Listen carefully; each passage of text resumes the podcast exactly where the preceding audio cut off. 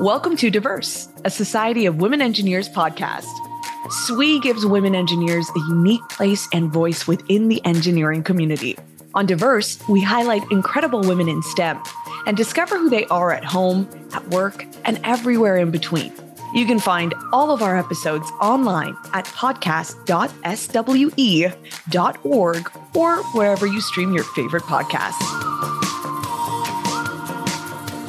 Hello, I'm Jenni Johnson and one of the co-leads of the Society of Women Engineers Early Career Professionals Affinity Group, also known as the ECPAG.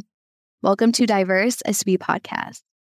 January is National Mentoring Month, and I'm thrilled to have Liz San Miguel joining me for a mentoring session today to talk about starting a new engineering job as an early career professional, from mistakes to avoid to tips on standing out and how to get placed on interesting projects. Liz is my mentor and a mid-career professional. She's a technical director in a totally different field for me, which is aerospace engineering at Northrop Grumman Corporation. She's also the FY24 Finance Committee Chair. We met a couple years ago through our involvement with the WeLocal Advisory Board, and since then, we've been able to meet at different SWE conferences, both We23 as well as some WeLocals, and I've definitely reached out to her when I needed her assistance, when I was switching my jobs, and also even as a reference, which was really exciting. Welcome, Liz. I'm so excited to dive into this topic with you today. Thanks, Jenni. I'm thrilled to be here. Thank you for asking me to do this with you. I was so honored when you asked, so thank you. I've been working for 20 years now, and I've been on both sides of this situation as an early career professional who changed jobs, same line of work, but switching from being an engineer in civil service to working for one of the primes. I've been a project lead who takes on new members of a team and a hiring manager who's hired experienced people with what I like to call skills adjacent backgrounds, and also now as a technical director who leads leads. I'm excited to share my perspectives around this topic with you. And I'm excited to hear it. Thanks, Liz. As I mentioned before, my name is Jenni Johnson, and I'm an environmental engineer with CDM Smith. I've been here for just over a year and a half. Previously, I was in government as a mine regulator, so keep that in mind as we go through this. It's definitely a different job than I have now. And I am almost 5 years into my career, which is a little scary because that means I'm halfway through my early career. I'm laughing because you've got another 30 to 35 years ahead of you. You're like, oh my God, it's so far. I'm like, girl, you got time. I'm just worried about the 5 years until I hit my mid-career. Oh, you're going to be fine. You're going to be fine. So Jenni, you did something that is pretty common for early career professionals, which was both exciting and scary. You changed jobs and industries. Why did you decide to do that? And then how did you go about doing that? Yeah, it definitely was challenging. And as I mentioned before, I was in mining for 3 years. And I actually knew that I wanted to switch roles for a while, even kind of before I even accepted my mining job. I knew I wanted to move to consulting and I wanted to do work in water. My biggest concern was about getting design experience, especially pursuing my PE. I felt like that was really important if I was going to have a license. And I really liked that consulting is a fast-paced environment. I felt it would be a good place to be as an early career professional because they throw so many different topics at you all the time. You really get crash course and a whole bunch of different topics, and for me specifically, environmental engineering. And in consulting, there were more PEs and just engineers in general that I would be able to learn from. And whereas back at my last job, there was only a couple, and it was a little bit hard to get that mentorship. How did I get this job? Well, because I knew that I wanted to switch for a long time, but I really did like my last job. So I wasn't in a rush to find a new job. I was really able to do my research of a company I wanted to look at, and then I followed them on LinkedIn. As I'm scrolling through LinkedIn, one day I noticed that they're going to have a virtual open house. And even though it was for a completely different location they wanted to hire folks for, I still went because they said, if you have any questions, you want to learn about the company, you're welcome to join.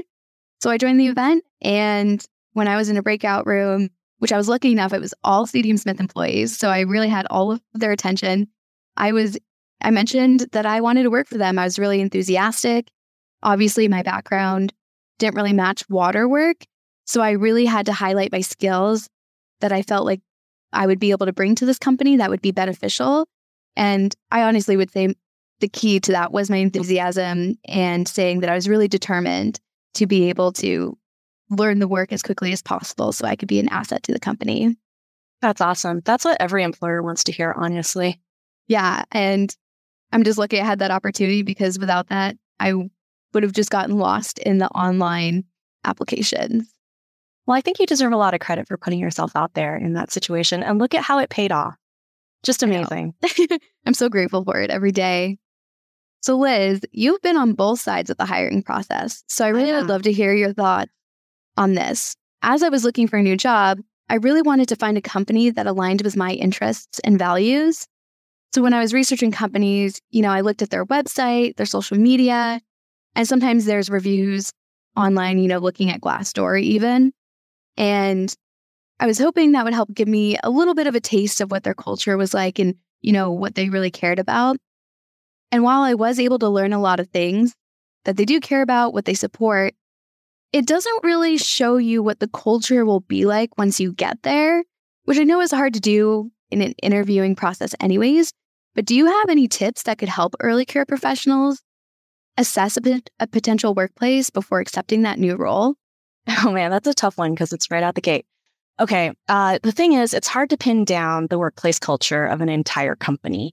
It differs from sector to sector, from site to site, from program to program, even team to team. But I do still think there are some things a potential employee can do during the hiring process that can help them assess a potential workplace. I've gotten open-ended questions during interviews, like, tell me about your company's culture.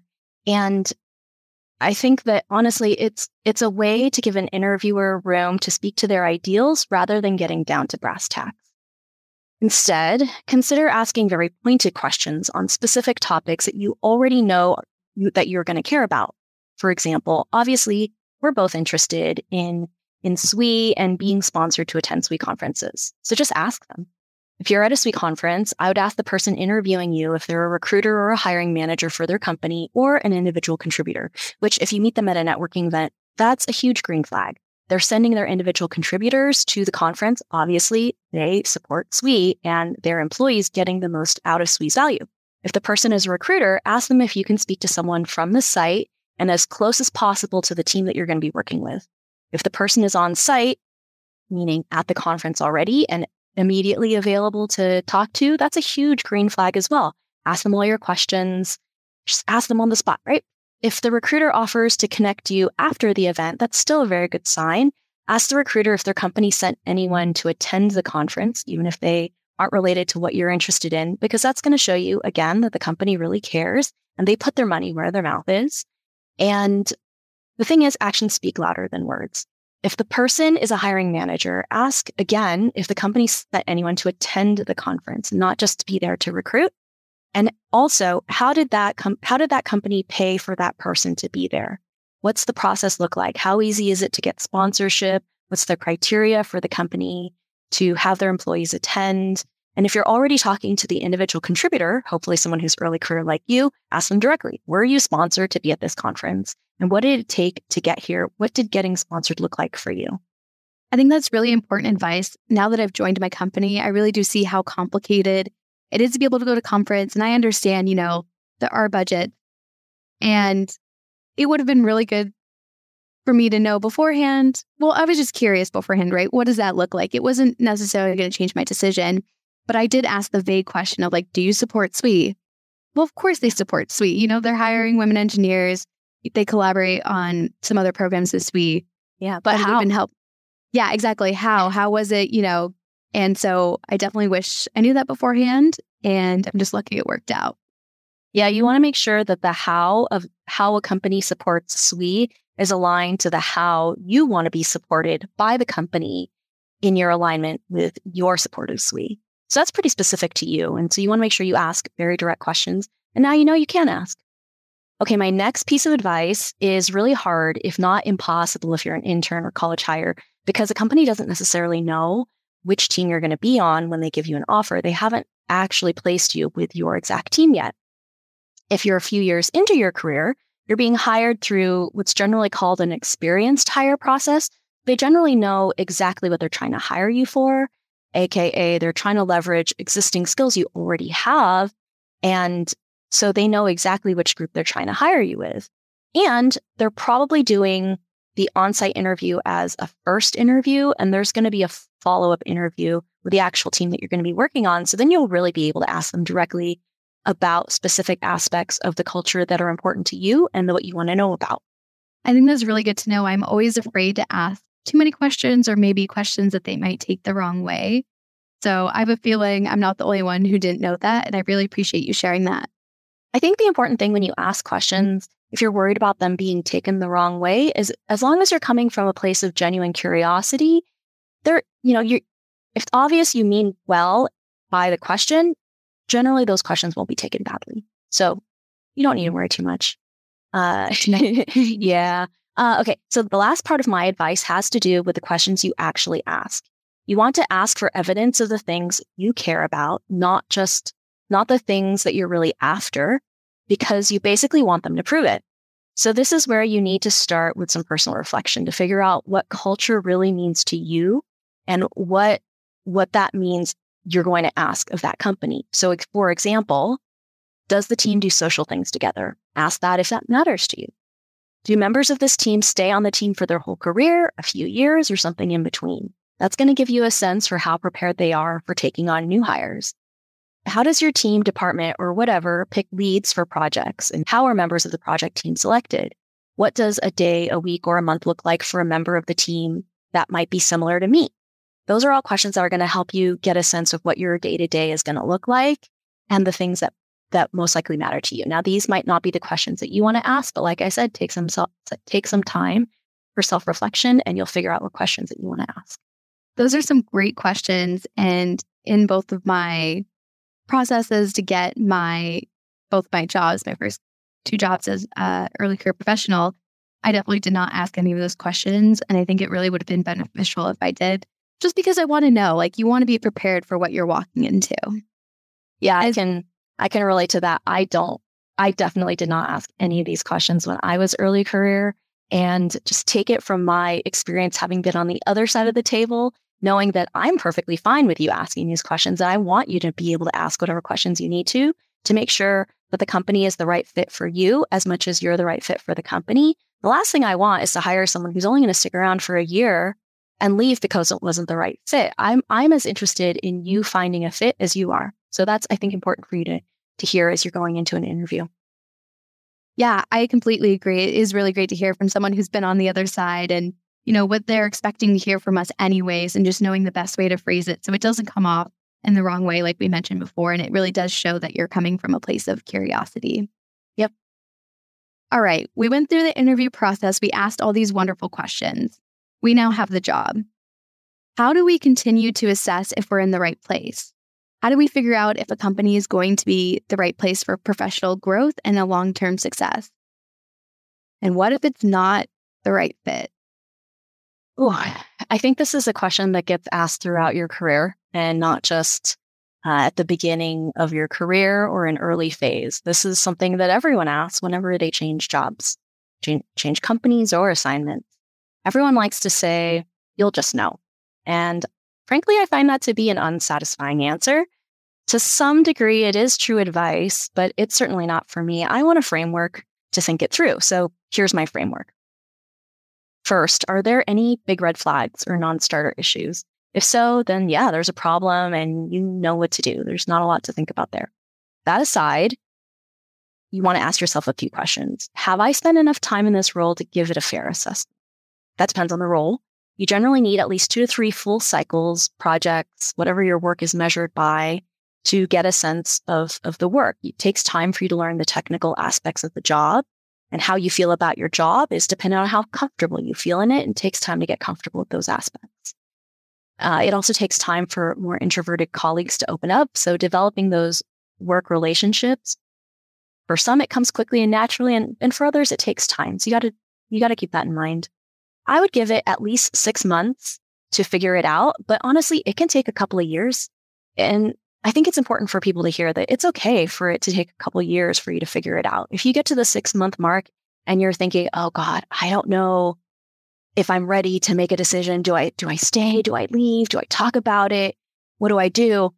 If you don't know that at 6 months, that's okay. It could take 2 years. And that's kind of normal, actually. So I wouldn't stress about that. And I think it's useful for people to hear that. I completely agree. It really does help to know that it might take a while to figure it out. And you don't really have to rush to see if it's a right fit. And as someone who has gone through one job for 3 years and now just over 1.5 years into my new job, I agree that it definitely takes time to build those relationships, but also learn the technical aspects. It really took me 2 years in my last job to feel confident about what I'm doing. And now at 1.5 years, I'm not there yet. Yeah, you're still learning. That's okay. And so it's really hard to know if I'm going to be successful in this long term or if this is really what I want to do as I'm still learning and trying to gain that confidence. Yeah, that makes a lot of sense. So there are definitely questions to ask yourself once you get past that 2 to 3 full cycles and you are in a comfortable place to be able to ask yourself these questions. Do I feel like I'm learning? Is this work that I can see myself mastering? As in, I want to master this work. Am I excited to come to work? And this can be because you love your teammates or the work, ideally both, but it needs to be one or the other at least. And then do I feel like my leadership sees my value? And if you have all those things, then you're probably in a good place and keep going. And if you don't feel like you have all of these things, then you need to really think about it. Or at least start having conversations with people, like a mentor. Absolutely love that. So based on your answers, you will be able to tell whether or not you're a fit. And if your team doesn't feel like the right fit, but the company generally still feels like the right fit, you might actually look at switching teams within the company versus switching companies. This can be a lower risk because changing companies completely means you're starting over again. And that means you lose all the time you spent learning the company's processes and developing the network within your company to help you have a good head start with your next team. I completely agree. I've spent so much time really trying to catch up, build the network here at my company. And it would be very challenging to have to start over. Yeah, starting over again's hard. Every time you do, it's hard. So, and honestly, you're talking about switching teams within your company instead of leaving. I think a lot of people forget that that's an option. And that's actually one of the reasons I sought out my company was because I knew they have different offices. I knew they have different areas of environmental engineering. So if I didn't like one, I can move to the other. They do some of my old work as well. So if I really found out that mining is what I preferred, I can still work for this company and be able to switch to a different topic. Yeah. And on that same note, it's not just about liking your team or not liking your team. You think about your professional development, not all of the experiences that you need to round yourself out in the progression of your career development will necessarily be with the team that you have. So being with a bigger company that you're in now, that's going to give you options for pursuing projects that are aligned with growing you more completely as a water design environmental engineer. Absolutely. And that's definitely something that I'm finding as I'm spending more time here within my company. All right, we got the job. We've assessed if it's the right fit, or maybe we're not quite at the point to assess if it's the right fit, but we're still new and we're getting a new task as a new member on the team. I think it's pretty common for early career professionals to have an insecurity if they're going to be able to do that task successfully, especially if they have never done it before. So what are some strategies or considerations that can help someone approach a new or unfamiliar task to them? That's a great question, and I want to answer it in 2 different parts. The first part is the natural insecurity that everyone has when it comes to doing something they've never done before. I think it honestly feels scarier the higher up you go, but the advice is still the same. If you're doing something you've never done before, you're not necessarily going to know how to do it. And it's okay to tell someone that. And frankly, the sooner the better, because your teammates are relying on you to get the work done on time. When those feelings come up, you have to tell yourself, I have never done this before. So of course, I don't know what I'm doing. It might even be bad the first time, and that's okay. That's normal. It doesn't mean I'm not smart or capable of figuring it out. And really, I could be great at it someday. Just not today. And that's okay. Unfamiliar tasks are going to be uncomfortable, but that discomfort by definition means you're pushing yourself outside of your comfort zone. So it's something that is really important when it comes to insecurity. Okay, not to know what you're doing, and it's okay to tell other people that you don't know how to do it. Just ask for help. That said, the next part is a framework. And I love a good framework.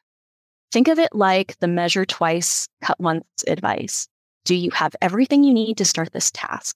Now, I mentally think about it like a map to a finish line. I was a runner. I've done the 5Ks, the 10Ks, the halves, all those things. And I think of it as running a race. And there is a start and an end. So first off, start from the end and go backwards. Where is the finish line? What is the product or deliverable that you want at the end of this task? If you don't know what that is, ask your task lead. Next, how do you want me to get there? Is it defined, or do I need to figure out the path? So does your task lead have a specific way that they want you to do the task, or are they hoping that you're going to figure it out for yourself and that's going to be up to you? Next, do I have the resources or constraints? Do I have all of them? What else do I need to consider? So timeline, I would consider that as a constraint. People resources or tools that I can use, who's on my team and working towards the bigger task that is also contributing that I should collaborate with, who should I ask for help, who are potential mentors that I can reach out to on this task, and back to the timeline thing. So for example, if you only have one day to get a task done versus a month, you can still get a task done, but the approach and the level of fidelity related to that task is going to be different. So that would be a constraint that affects how you approach the task and what you ultimately deliver. That's it's a constraint in every task that you have, right? And along the path, when you're doing your run, got these water stations or support stations, right? I think of those as check-ins. How often do you want to status or provide a check-in on this task?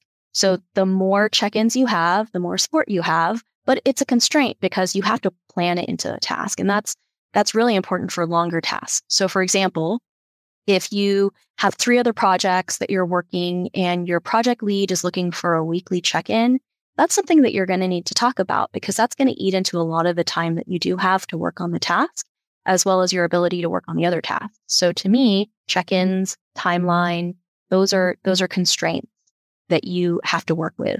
Whereas your teammates, your mentors, the tools that you can use, those are all resources that you have along your path. Okay, and then last, where you start. Where is the start line? If your boss has somewhere that they want you to start, you want to know about that. And if they don't, then you need to know about that as well. I think that's great advice. I know that I sometimes get a little overwhelmed. You're in the middle of a task, you get an email, you have a new task, you try to read it really briefly, and then you move back onto the task that has like a more immediate deadline. And I get further away from when they sent me an email. And I realized I didn't actually go through like a framework like this or ask my questions. And I'm realizing it doesn't look great to go back a few days later and be like, I'm not clear on what this task is. Do you mind doing X, Y, Z? But obviously asking later is better than not asking at all. But I think going through this framework when I get a new task will be really helpful for me to be a better engineer, make the success of the project, and have better quality, as well as just build a better relationship with my teammates and my project managers, because it shows that I'm paying attention, I'm engaged, and obviously good communication is very important. Yeah, I really think you need all of these 4 pieces in order to complete a task. But if you figure it out later down the line that you need it, it's just less efficient, and it helps ensure that you've got everything you need to start and be on your way. So that's how I think about it. So, Jenni, I want to ask you a question now. You left mining, a job that you were honestly happy with, but you knew you had a passion for water. I want to take a moment to be a proud mentor and recognize you just for that. You took bold steps towards your passions, and you continue to do so. What our listeners haven't heard about are the things that I know that you're doing to continue to vector yourself towards that passion for water. So first is you do the work. There are a lot of extras above and beyond the 9 to 5, in addition to the billable hours that you're taking on to learn your new technical discipline quickly. Well, that's something we all need to do when we take on new roles. You have to do it so much more when you take on a new job with any level of experience. There's an expectation when we hire staff that they're going to learn fast and leverage their past experiences. And that's what justifies the higher pay and the higher level when you switch companies. So you're doing a lot of extra work to come up to speed quickly and build a network in months where your homegrown peers got years to develop that. So good for you, Jenni. That's a lot of work and you should get recognized for it. And all that hard work is really paying off.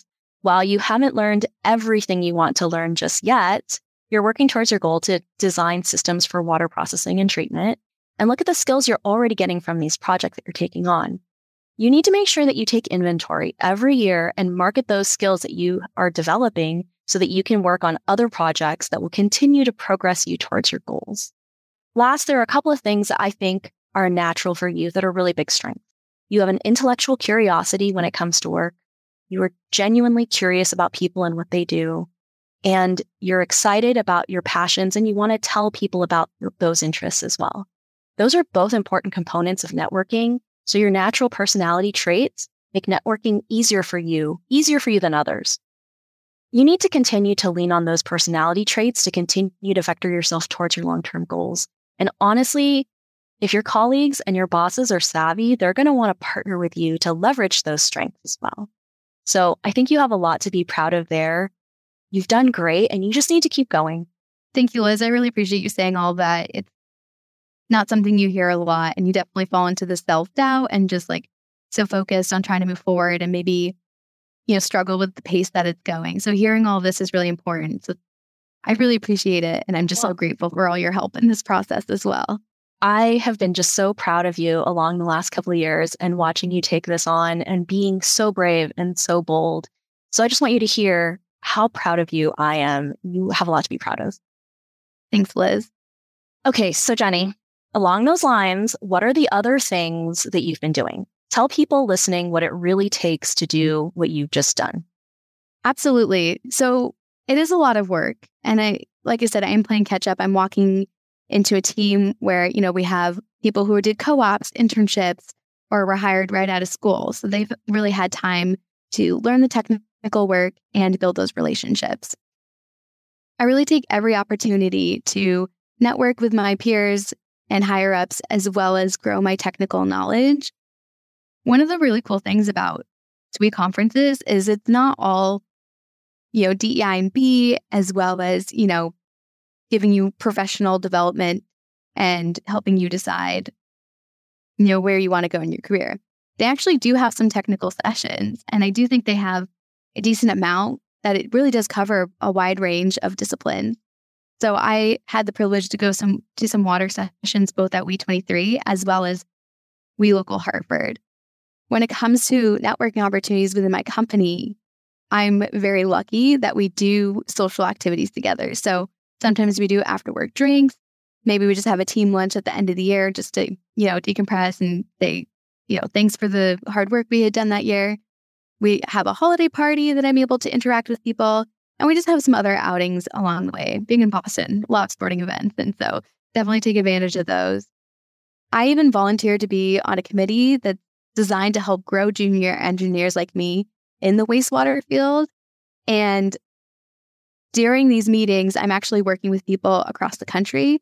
And last week, actually, one of the other junior staff, we had decided to meet just during lunch virtually because she's in Florida, just to get to know each other more, learn about the work we're doing, and also make a plan to advocate for each other, seeing what our strengths are, where we can help with other projects. And that was going to help us get engaged, in different projects across the country. Holy cow, I love that you're doing that. That's so awesome. Yeah, I am very lucky that I have people wanting to do that. And actually, she suggested it. So I'm very grateful for that.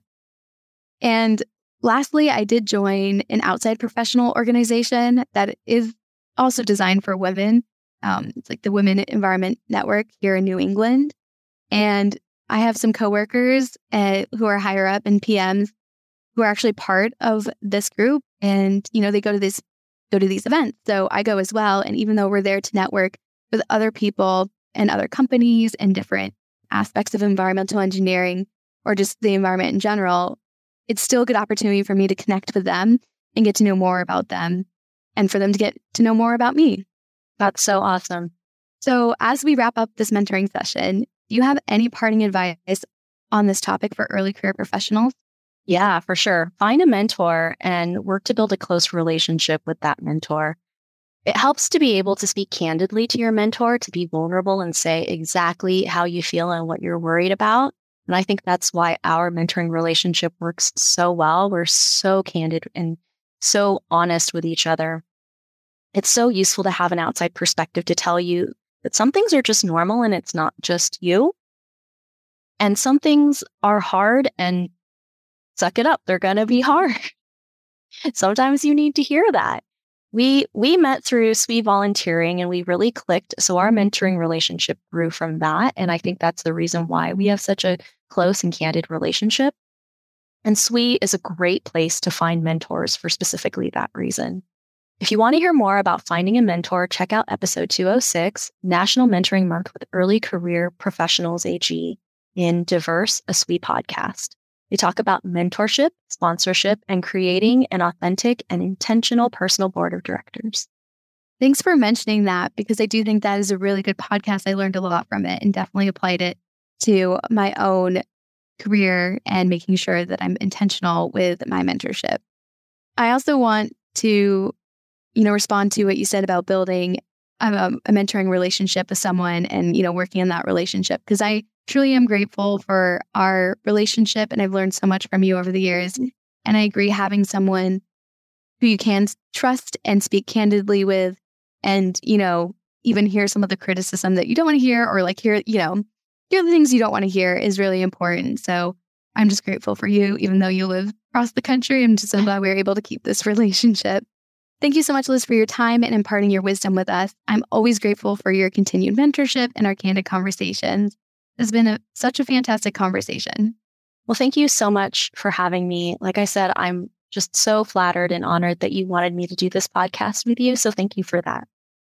Before we go, can you share a little bit about SWE Early Career Professionals Affinity Group and how our listeners can get involved? Absolutely. So Early Career Professionals Affinity Group, or you might also hear it as ECPAG. So we're geared towards collegiate seniors, graduate students, and individuals in the first 10 years of their career. Our mission is to aid in the recruitment and development of early career professionals and to facilitate their engagement with a participation in SWE. The AG provides a forum for networking, professional development, and opportunities to promote diversity of thought. The ECPAG aims to empower early career professionals to succeed professionally and personally. You can follow us on LinkedIn as well as join our Slack and mailing list to hear about upcoming events. And if anyone listening wants to get involved with the Early Career Professionals Affinity Group or one of the 20 other affinity groups that SWE offers to our members, you can visit affinitygroups.SWE.org. From all of us at SWE, thanks for listening. We hope you enjoyed this episode of Diverse. Please don't forget to subscribe, leave a review, and share this episode with your social network.